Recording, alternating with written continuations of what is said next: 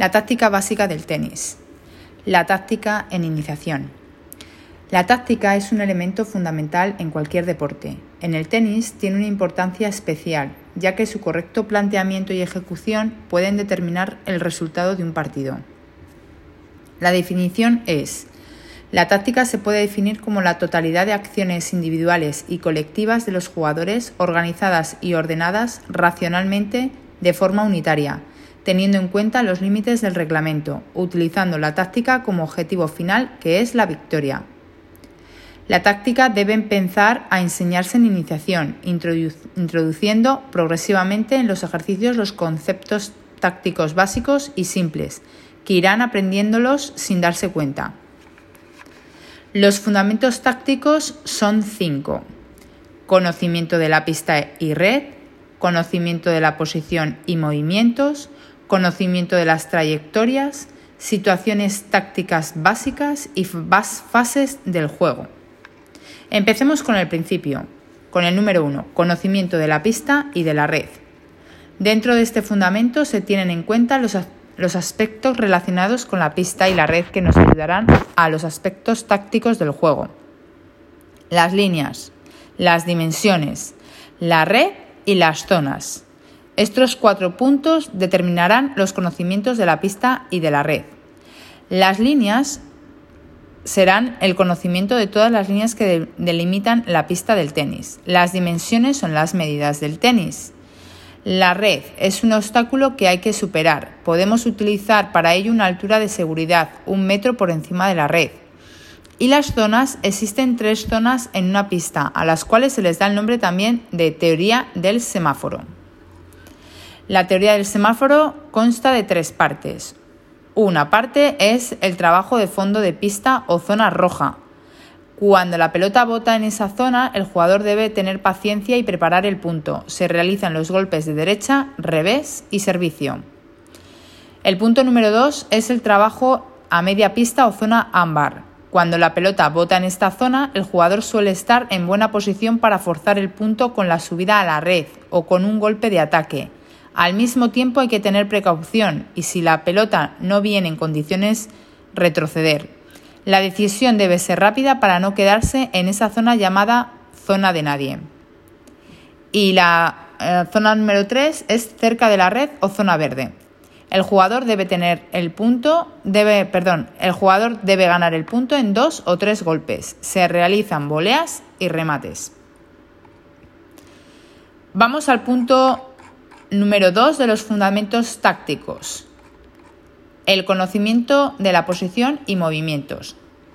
Dentro de este fundamento se tienen en cuenta la posición y los movimientos de los jugadores para estar bien colocados en la pista pudiendo distinguir diferentes teorías relacionadas con la táctica a nivel de iniciación. Existen dos teorías, una, la teoría de los imanes y dos, la teoría de la bisectriz. La teoría de los imanes consta de lo siguiente. Según esta teoría, podemos imaginar que hay un imán colocado en el centro de la pista, que nos hace volver a él después de cada golpe para estar correctamente posicionados para el siguiente golpe. Esa zona aparece tanto en el juego de fondo como en el juego de red. Y la siguiente teoría es la teoría de la bisectriz. Esta teoría es parecida a la anterior, pero hay que tener en cuenta que se da en aspectos en juegos más avanzados es más cercana a, un juego real, a una situación real.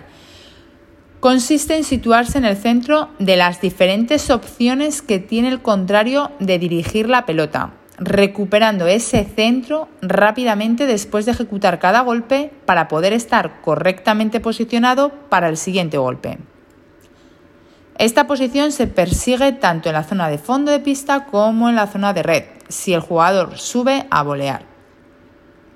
Otra colocación importante a considerar y tener en cuenta es la zona de media pista, denominada también zona de nadie, donde un jugador no puede estar parado porque es la mm, parte más insegura y la que hay que salir de ella lo antes posible.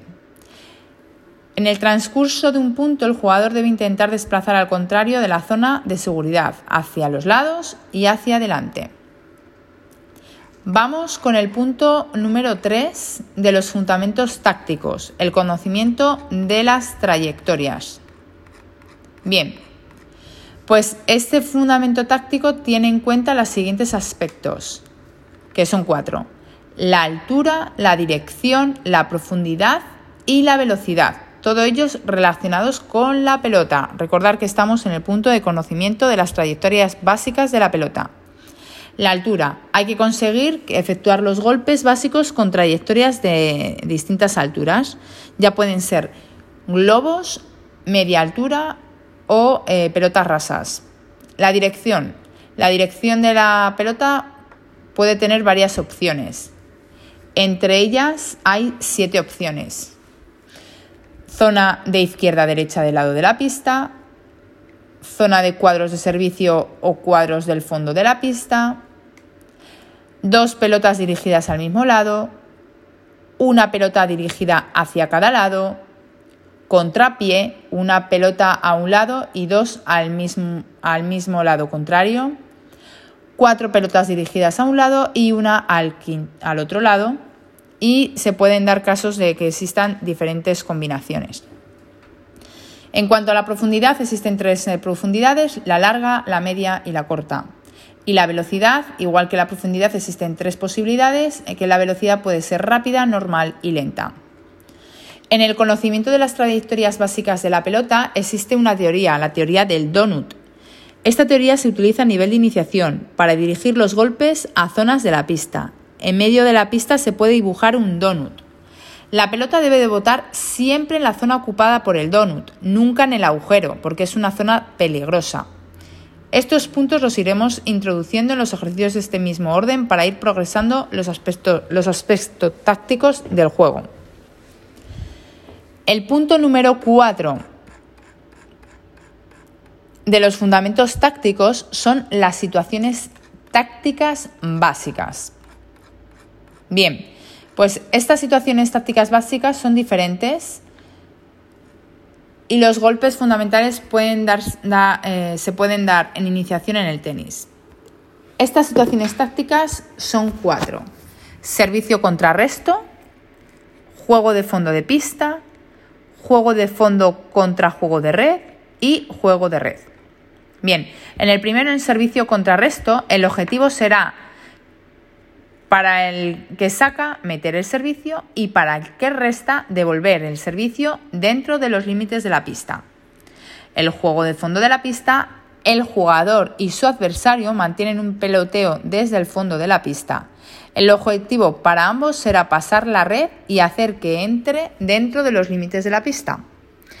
El juego de fondo contra juego de red, uno de los jugadores sube a la red y el jugador de fondo debe superar la red con passing shot o globo y el jugador que está en la red debe dar golpes definitivos como la volea o el remate. Y el juego de red, los dos jugadores suben a la red. Esto es eh, un aspecto, es muy poco habitual en los juegos individuales. Y por último tenemos las fases del juego. Las fases del juego tenemos tres tipos de fases del juego, ofensiva o ganadora, defensiva o perdedora y neutra o igualada. En la fase del juego ofensiva y ganadora, el jugador se encuentra en buena posición para ganar el punto. En la defensiva o perdedora, consiste en que cuando el contrario está en situación ofensiva, el jugador debe evitar que gane el punto.